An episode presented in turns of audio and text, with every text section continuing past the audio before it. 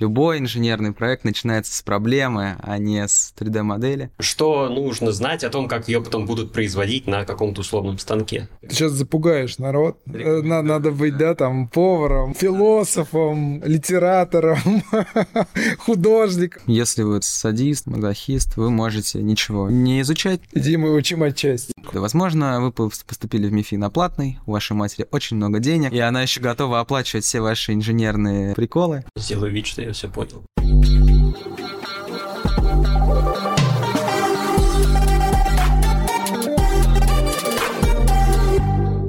Всем привет, с вами Инженерный подкаст и его ведущий Никаноров Александр. Сегодня мы поговорим о жизни. О жизни детали, от ее рождения в голове у инженера до ее воплощения в реальность. Обсудить эту тему мы пригласили победителей призеров чемпионатов по стандартам WorldSkills и по совместительству сотрудников Центра компетенции WorldSkills НИЯУ МИФИ Игнатова Артем Владимирович и Башкова Михаила Юрьевича. Здравствуйте. Здравствуйте. Добрый день. Давайте, а, чтобы понять расстановку сил, э, так сказать, такой вопрос. Э, что такое Центр компетенции WorldSkills? Центр компетенции WorldSkills — это такое место, которое зародилось примерно 5 лет назад и недавно обрело какую-то такую законченную форму. Это место, где сосредоточены разные рода компетенции, которые участвуют в соревнованиях по стандартам WorldSkills. Это место, где люди готовятся к этим соревнованиям, определяют как-то себя, в какой компетенции они собираются участвовать, ну и проходят некий путь от входа в это здание до победы и подиума, и награждения, и почитания России, во всем мире, ну и в институте в частности. Мне всегда казалось, что центр компетенции WorldSkills, вообще любая WorldSkills движуха, будь то наш прекрасный Неомифи или колледж, или даже лицей, это всегда для студента, для ученика в первую очередь место, где он может дорваться до передовых технологий. Потому что если даже сейчас любой состоятельный родитель может позволить там ребенку купить 3D принтер, то вот купить лазерный станок, фрезер, порошковый принтер, не знаю, комплект приспособлений для производства композитных материалов. Я думаю, никто себе не может позволить, да и помещение, в котором этим заниматься, тоже сложно было бы найти. Так вот, мне, ну, с точки зрения студента, это возможность заняться интересным Ну, это некая концентрация, концентрация возможностей такая. Да. Будем надеяться, некоторые вузовские лаборатории не обиделись на то, что у них, видимо, нет этих возможностей. Прежде чем мы перейдем непосредственно к теме, еще такой вопрос. Вот у нас есть студент, который учится на инженера. И ему, как человеку, который вроде как будет потом создавать идею какой-то детали, что нужно знать о том, как ее потом будут производить на каком-то условном станке? Мне кажется, что вообще, если человек определяет себя как инженер, если человек, ну, хотя бы предполагает о том, что ему интересно пройти этот путь, то вот как ты говоришь, от э, идеи до какой-то финальной э, законченной вещи, этому человеку нужно знать все этапы, хотя бы на каком-то уровне. Потому что я думаю, что если он знает, как это начертить, но не знает, как это изготовить, то ничего не получится. Вот буквально пару дней назад нам прислали один такой небольшой запрос э, на изготовление пресс-формы для изготовления карбоновой детали по технологии штамповки, короче. И вот эта пресс-форма, она была в целом очень неплохо начерчена. То есть там действительно очень сложная геометрия, очень сложная сама по себе деталь, но человек не знал, как, она, как это будет. То есть он, он попросил это отфрезеровать, но он не знал э, особенностей станка, который будет это фрезеровать, технологического процесса, и, соответственно, там э, было очень много каких-то элементов в этой геометрии, которые станок просто физически не может изготовить. Но это просто нереально. То есть э, каких-то вещей, куда именно фрезерный станок залезть не может. И для того, чтобы изготовить вот эту пресс-форму, нужно было воспользоваться еще парой других технологических процессов, ну, в том числе электроэрозии. Короче, очень сложные процессы, которые позволили бы изготовить именно эту форму. Ну, соответственно, мы донесли до него, что такую штуку сделать нельзя, и он сказал, что да, он понимает и чуть-чуть ее скорректирует. Поэтому да, действительно, э, инженеру, который планирует э, не только придумать, но и изготовить, я думаю, что ему нужно пройти и познать всю вот эту вот, весь технологический процесс. Ну, вообще вот эта проблема, насколько я знаю, распространенная, когда инженеры не представляют, что делать потом с их идеями, потому что у меня отец работает инженером на сопровождении производства, и вот вот ему присылают из бюро условного, где он там говорит, молодые ученые, инженеры, которые только окончили вуз, там что-то нарисуют, присылают ему, и он там разводит руками, ой, что это за неумные люди сделали, как мы сейчас это будем тут реализовывать. Да, я э, тут полностью согласен. На самом деле, э, сегодня мы живем действительно в каком-то чудесном мире, в какой-то сказке, в которой изготовить на сегодняшний момент уже можно практически все, что только может прийти в голову человеку, но часто это просто ограничено каким-то ресурсом производственным. То есть э, изготовить-то можно все, что Может угодно. Проще. Да, но, э, например, вот на конкретном производстве изготовить можно там 10% от всего того, чего можно изготовить. И, соответственно, очень важно, чтобы инженер, который сидит и разрабатывает, он понимал, какие, какими ресурсами он обладает для того, чтобы изготовить то, что он там придумывает. Действительно, может быть, действительно очень талантливое, может быть, действительно что-то очень прорывное, но просто невозможно изготовить на данном оборудовании. Да и в целом вы вот такой фокус делаете на инженеров, именно как будто бы он закончил институт, пошел работать вот в конструкторское бюро, как будто бы только с этой точки зрения полезно знать, как производят те или иные детали. Вообще, на самом деле, вы же каждый день сталкиваетесь с мебелью, с бытовой техникой, с автомобилями, и просто эксплуатируете с утра до ночи разные предметы, и мне кажется, знать основные принципы производства деталей, которые вы каждый день используете, это очень полезно с точки зрения там их ремонта, ремонта, с точки зрения подбора, кстати. Потому что когда вы будете выбирать себе автомобиль, вам скажут, допустим, здесь литые шестерни, а здесь, допустим, шестерни на SLS принтере печатанные. И вот вам маркетологи скажут, что вот технологии прорывные, покупайте вот эти. Вот вы купите и наткнетесь, сядете в лужу. Ну вот, на самом деле... То есть, ну... с одной стороны, как бы технологии-то прорывные, но с другой да, стороны, именно... Не в курсе особенностей тех процессов, не в курсе особенностей деталей, э, свойств. Можете, значит,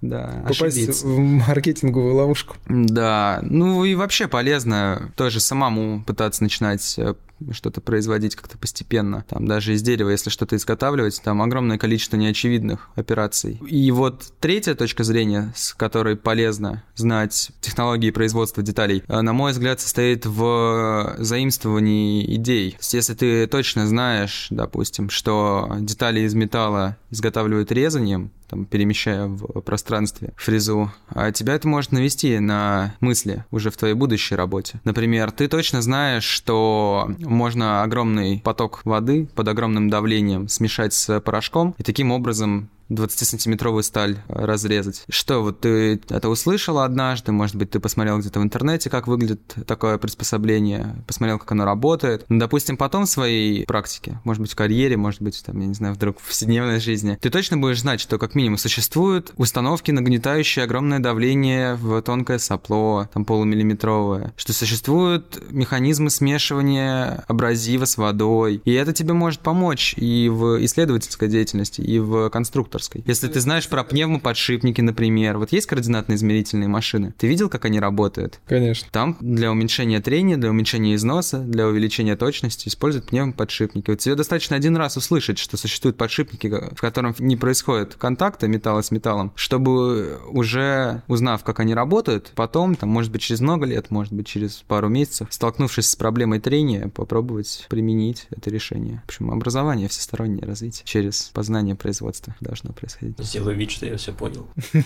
Сложно, да? Э, вопрос-то был простой, а как много мы о нем сказали.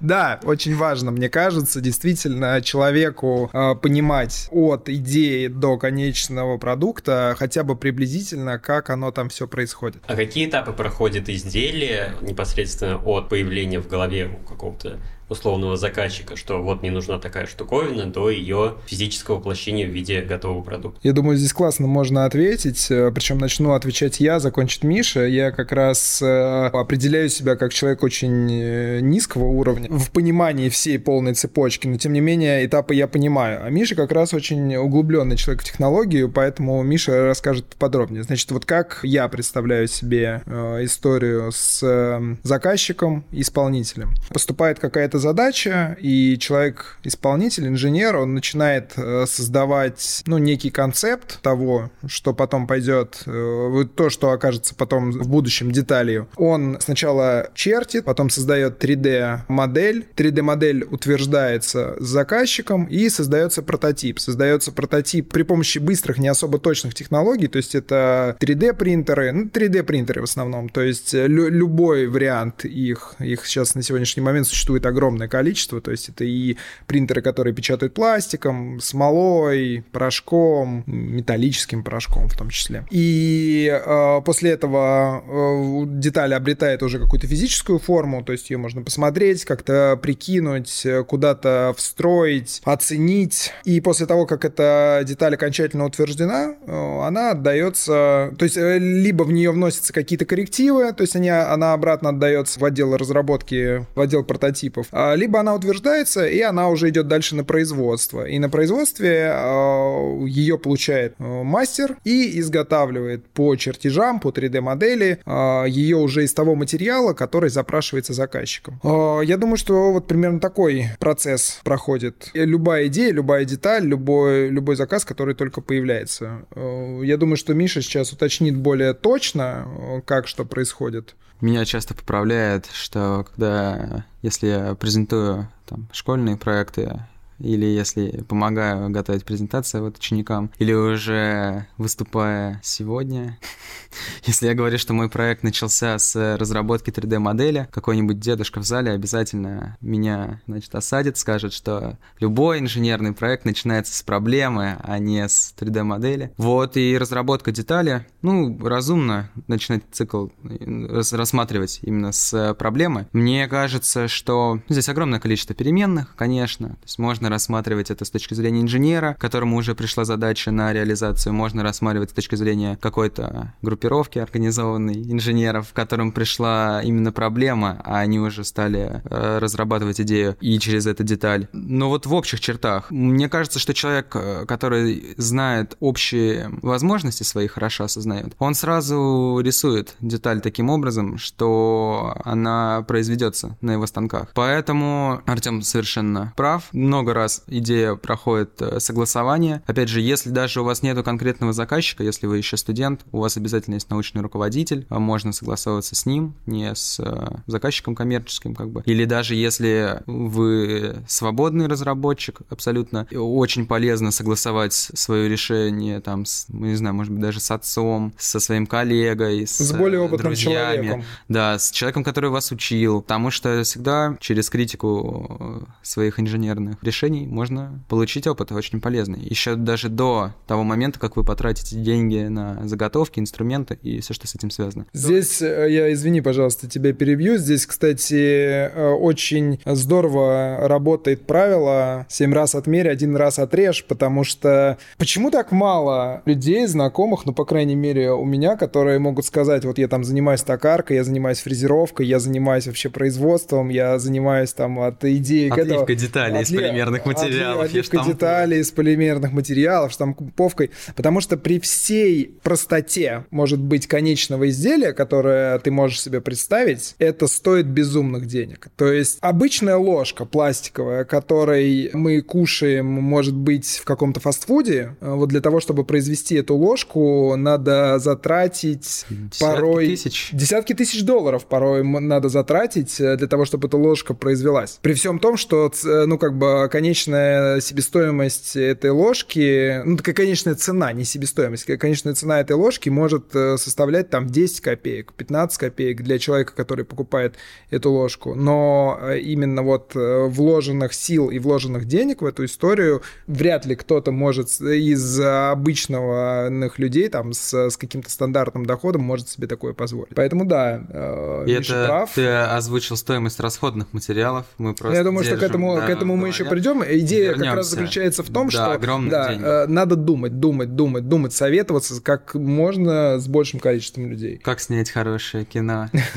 Надо хорошо продумать его заранее, возможно, еще на этапе сценария станет ясно, что кино не что это хорошее. полная, да, да, ересь, не стоит тратить ресурсы огромного количества людей. То же самое и с деталями. Чем подробнее вы ее изобразите, прежде чем ее производить, тем более вероятно, что вы не потратите зря, ладно уж там деньги еще, если мы все такие абстрагированы от этого понятия, если нам это не важно, то вы не потратите труда ни своего, ни своих товарищей, потому что зачастую можно лишиться мотивации к изготовлению дальнейшего проекта там, если три недели ты пытался изготовить комплект деталей, потом это просто не собралось. Поэтому да, многократное согласование — это то, с чего начинается грамотная деталь как я своих учеников заставляю делать. Я говорю, вот я вам даю простую задачу, вроде бы даже, которая не требует, не даже 3D-моделей уже не требует, э, ни чертежей, ничего от руки не надо делать. Вам вот, допустим, надо сделать... Нейроинтерфейсы ты им подсаживаешь, просто они представили и тут же появилось. Заглушку, говорю, сделайте вот в э, стол. Простая деталь. Два цилиндра, одно скругление. Ну и изготовите 3D-печати. Но даже в таких простых простых, казалось бы, вещах э, возникают недопонимания у людей. И причем, ладно бы, ну, это можно было бы списать на то, что, ну, там, дети, они что-то не знают, что-то не понимают. На самом деле, даже если взрослого человека просишь, у вас разные э, восприятия, у вас разные ассоциативные ряды. Ты, допустим, говоришь, хочу вот деталь, чтобы был там, вот как в моей тачке, вот только, только чуть-чуть по-другому, вот такая должна быть шестереночка туда-сюда. И, конечно, у вас э, разное восприятие, немного разные эти. Поэтому я говорю, вот, товарищи, сделайте мне заглушку. Ну, не просто сделайте, вы должны ее придумать сначала, потом нарисовать от руки, ну, по правилам чертежа, по ESKD, просто от руки изобразить эскиз на листочке, если не А4, ну хотя бы А5. Мы это посмотрим с вами. Во-первых, я вам дам комментарии по поводу ваших чертежных навыков, а во-вторых, мы как бы согласуем внешний вид детали. Либо после этого, либо перед этим еще от руки нарисовать просто несколько проекции, ну, изометрии с разных сторон, чтобы понимать, как э, выглядит трехмерная деталь. Кстати, с этой точки зрения очень полезно уметь рисовать. Тоже вот всем рекомендую. Может э, показаться, что там, если ты умеешь 3D-моделировать, или если ты там вообще физик-математик, э, ты там считаешь нагрузку, разорвет твою деталь или не разорвет, тебе вообще не обязательно уметь рисовать. Но я все-таки... Сейчас запугаешь народ. Рекомендую, надо, надо быть, да, да там, поваром. Поваром тоже желательно быть быть, что если денег нет... Философом, надо... литератором, художником для того, чтобы... Нет, ну это действительно Но от руки правда. изображать. Да, ну, какие-то базовые навыки. Опять же, если у вас их нет, не значит, что вы никогда в жизни не станете инженером. Сюрприз-сюрприз. У всех одинаковые начальные условия. Просто развивайте постепенно в себе этот навык. Это не так сложно. Вот просто как только вам пришла идея в голову, изобразите ее на бумаге посредством ручки пару раз. Посмотрели мы, что на бумаге они придумали. И если это совпадает с тем, что я им имел в виду? Я говорю, да, это совпадает, значит, переходите к этапу моделирования. Все, значит, после чертежей после эскизов начинается CAD-дизайн, так называемый. Сделать 3D-модель э, своей детали можно огромным количеством способов. Там вот вплоть даже до таких странных программ, где можно нарисовать несколько проекций деталей, и она восстановит сама 3D-модель. Но самый популярный способ, э, самый простой с точки зрения именно производства реального, это CAD-программа. Это Tiflex там или Compass, если российские программы всем знакомы. Ну, это базовый софт, с, с которым... Которые обычно, да, вот институты покупают себе. И SolidWorks, Inventor, и если про такой простой уровень и популярный, распространенный, и NX, и Катя, если про... Продвинутый промышленный. Да, производственный уровень. Вот такого рода программы. В них очень легко, очень быстренько изображаешь эти два цилиндра. Очень быстренько.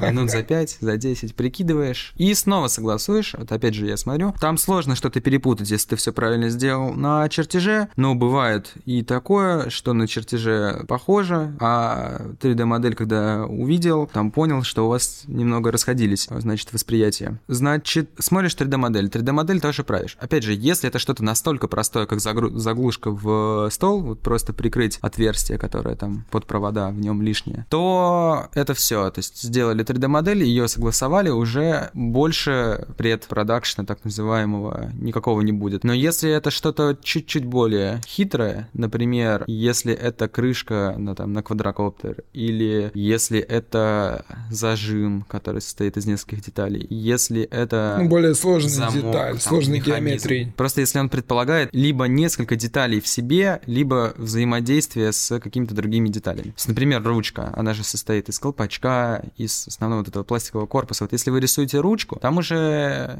несколько деталей. И значит, если вы делаете колпачок для ручки, на этапе 3D-моделирования недостаточно просто изобразить колпачок. Желательно еще и либо где-то найти модель ручки самого корпуса и собрать сборку, так называемую. То есть 3D-модель, состоящую из нескольких объектов. Ну, в общем, прикинуть одну прикинуть, деталь к другой да. в 3D-пространстве, то есть в да, программной среде. Потому что, делюсь горьким опытом, э, значит, производство RAM квадрокоптеров, очень-очень-очень-очень-очень грустно обнаружить, значит, что у тебя, когда ты чертил э, лучи, ты посчитал их под 5-дюймовый пропеллер, а когда ты лучи установил на тушу квадрокоптера, оказалось, что какие-то детали самого квадрокоптера находятся на пути следования 5-дюймового пропеллера. И что в итоге ты произвел партию из 15 лучей, невероятными усилиями ты 3 часа ехал до гаража, который находится в Подмосковье, 6 часов в, значит, этом гараже уже Пытался что-то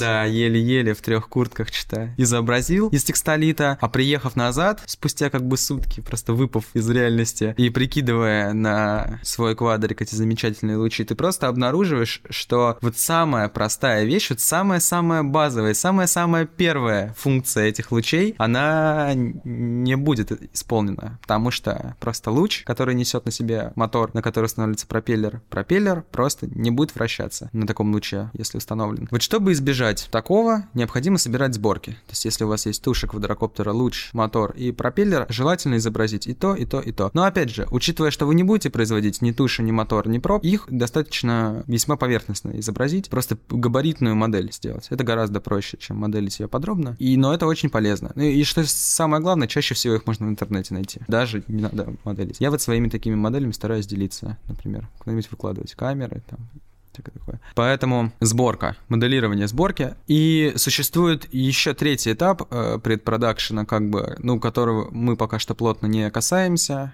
даже в своей повседневной деятельности еще, это моделирование поведения сборки. То есть уже когда ты собрал сборку еще, чтобы не произошло такого, что ты этот луч произвел, поставил, все работает э, хорошо, но недолго, можно еще посчитать физически, как себя будет вести деталь. То есть нагрузить ее, просимулировать э, нагрузки, просимулировать аэродинамику, тоже в SolidWorks, в ANSYS, в консоли... Ой, ANSYS я попутал. Но в любом случае. Вот, опять же, я еще лично не дошел просто до этого уровня, я там симулировал что-то так, только с точки зрения ознакомления, но в крупных корпорациях уже симулируют и там точки впрыска для литья под давлением, и облегчают конструкции удалением лишнего материала, прикидывают, сломается под нагрузкой или не сломается деталь э, еще перед производством. Поэтому... Это все позволяет э, в конечном итоге уменьшить количество реальных итераций, прохождения реальных итераций. Да. То есть,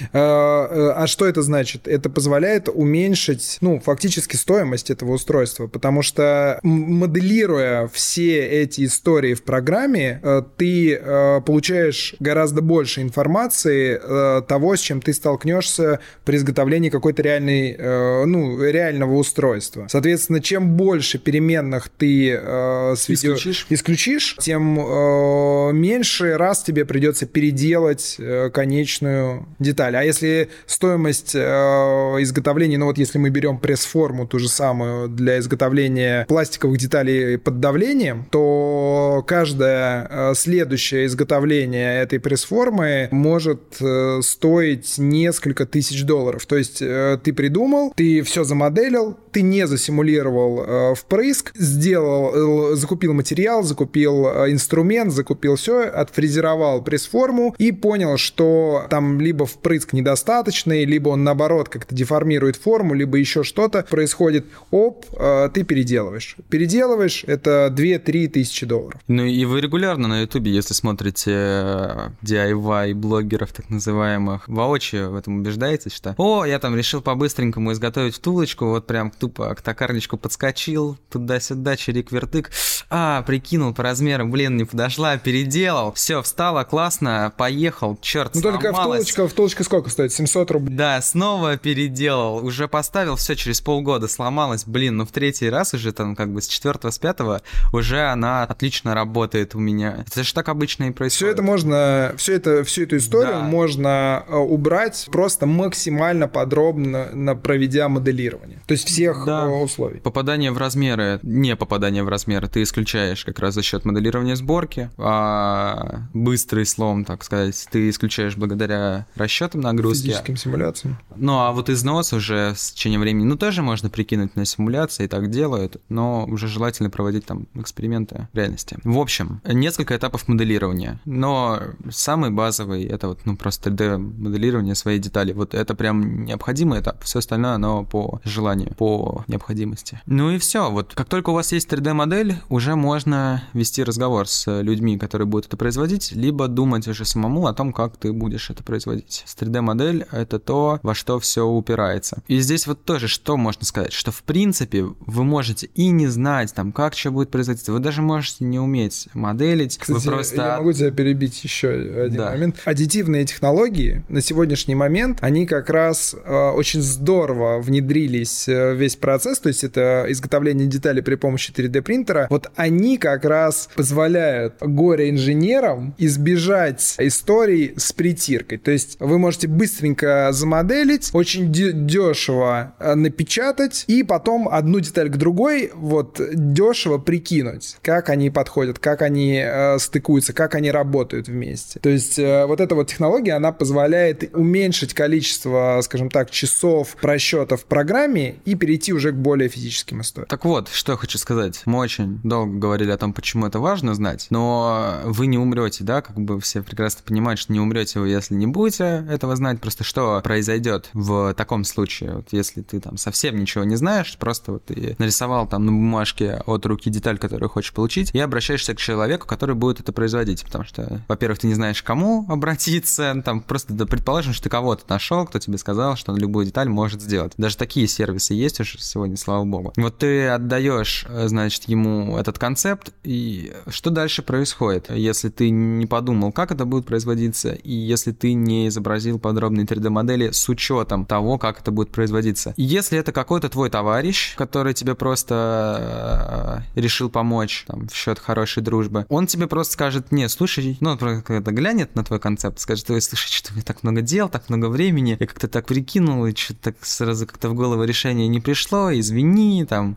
как-нибудь давай в другой раз э, будем делать. А если это человек, который, э, ну, собирается за деньги производить вашу деталь, э, здесь есть два варианта. Либо он сделает совсем не то, что вы планировали, но так, как он может это сделать, и возьмет с вас деньги. Либо он сделает все, как вы планировали, но это будет стоить таких космических, просто каких-то невероятных цифр, что, ну, либо вы очень много денег потратите зря, либо просто неподъемная это будет для вас сумма. Простой пример. Та же самая втулка, то есть деталь из себя представляющая два цилиндра с отверстием сквозным. Если вы на чертеже указываете допуск, допустим, это можно даже в пояснительной записке там указать, вот сообщение в Телеграме вы скидываете токарю, эту картинку втулки, которую вы изобразили, или референс из интернета. И следующим сообщением ему пишете, надо, чтобы втулка была, значит, по ISO 7265M фиту.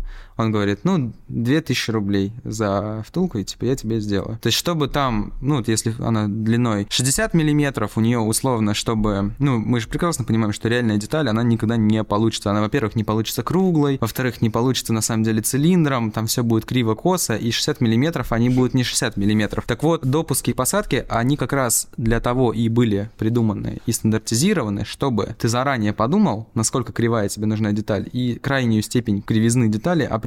Вот если ты говоришь, что тебе нужен там на диаметр этой втулки аж седьмой допуск, ты, значит, предполагаешь, что вот если у нее диаметр там 30 миллиметров, у нее условно она будет от 30 миллиметров в худшем случае, точнее в лучшем случае, до там 30,15 миллиметров в худшем. То есть ты говоришь, вот токарь, сделай, пожалуйста, так, чтобы она была либо 30, либо 31 сотую, либо 35 сотых, либо 30 и 15 сотых, но там не больше. И вот, если ты ему говоришь, вот мне нужны по медиум фиту, то есть такие свободные допуски, он тебе говорит 2000 рублей. Но если ты ему говоришь, что тебе все нужно по первому квалитету, или что если тебе, если ты не разобрался и думаешь, блин, мне-то надо, чтобы было 30, ну давай ну, там, ну 30, ну там плюс-минус на 5 микрон, чтобы было, то как-то это же, даже если она будет 32 миллиметра, она же у меня вообще не соберется. И ты ему говоришь, слушай, надо, чтобы было точно 30 ровно. Говорит, хорошо, 70, тысяч рублей.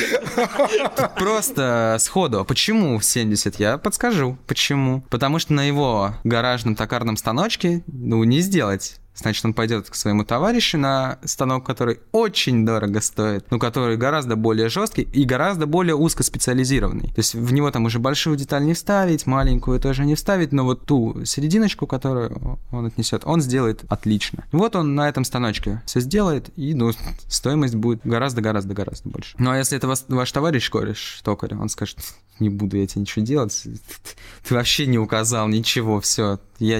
Иди мы учим отчасти. И я еще окажусь потом виноват, что тебя не соберется, я тебе сделал, а ты все, это себе дороже. Все, поэтому вот э, делайте выводы. Возможно, вы поступили в МИФИ на платный, у вашей матери очень много денег, и она еще готова оплачивать все ваши инженерные, значит, э, приколы. Если очень много денег, то, конечно, вперед можно. Ну, то есть, да, вот э, как я и рассказывал, действительно, детали вот проходят такую историю. Чем больше вы понимаете, что вы делаете, чего вы хотите получить, тем это проще и точнее, и главное, быстрее получить в итоге. Ну да. Еще меньше этапа согласования это будет происходить. Ну да. Это быстрее произведется. Потому что вот вы отправите 3D-модель вот либо там вот на соседнюю кафедру, которая будет делать к своим друзьям, либо в компанию, которая задешево вам сделает. Вам скажут, а, ну мы не можем что этого сделать. Ну давайте либо согласуем правки, либо мы там сделаем как-нибудь. Ну давайте согласуем правки. Вот они там через пару дней вам вышлют, скажут, что здесь будут радиус. Ну, соответственно, если вы вот понимаете... здесь поднутрение не получится, вот здесь там вы потеряете точность на переустановку и все. И так, это вы им отправили ответ, они его снова рассмотрели, снова сказали, что так сделать не получится, надо поправить еще парочку. Не согласись, э, что вот е- если ты э, знаешь ГОСТы, если ты знаешь технологию да. процесса, и если даже ты, ты не... минимизируешь. Да, ты не обладаешь средствами производства, то вот эта вот э, часть этапов согласования, она просто убирается, потому что ты э, да, подал чертежи хорошо. по ГОСТам, э, сделал 3D-модели, все описал, отправляешь, скорее всего, тебе даже, тебя даже не запросят какие-то дополнительные дела. Скажут, все, да. здесь все понятно, это будет стоить вот столько. Или нет, все понятно, да, мы беремся это делать. Вот, и поэтому, да, если вы там садист, мазохист, вы можете ничего не изучать, ничего как бы не указывать и увеличивать время, затягивать вот это в трясину разработки свои проекты, сбрасывать. Вот. А если ну, мы противники этого, поэтому мы, мы противники такого подхода. Правильно. Да, поэтому максимум информации, а самое главное, максимум осознания. Ну вот, такие дела в следующих сериях. Товарищи, берегите допуски с молоду. Как вообще происходит сам процесс 3D-печати? То 45 лет понадобилось технологии настояться. Вот, рыночек пришел, слава богу. Та же самая история. Может ли 3D-принтер произвести окружность? Ни за что в жизни я тебе все деньги даю, ставлю, что ты не сделаешь отверстие 5 мм на 3D-принтере. В Китае чуть ли не дома печатают. В итоге это начинает быть похожим на детскую поделку. Это сложно, мне кажется, рассказать э, да, словами. словами Шок, контент.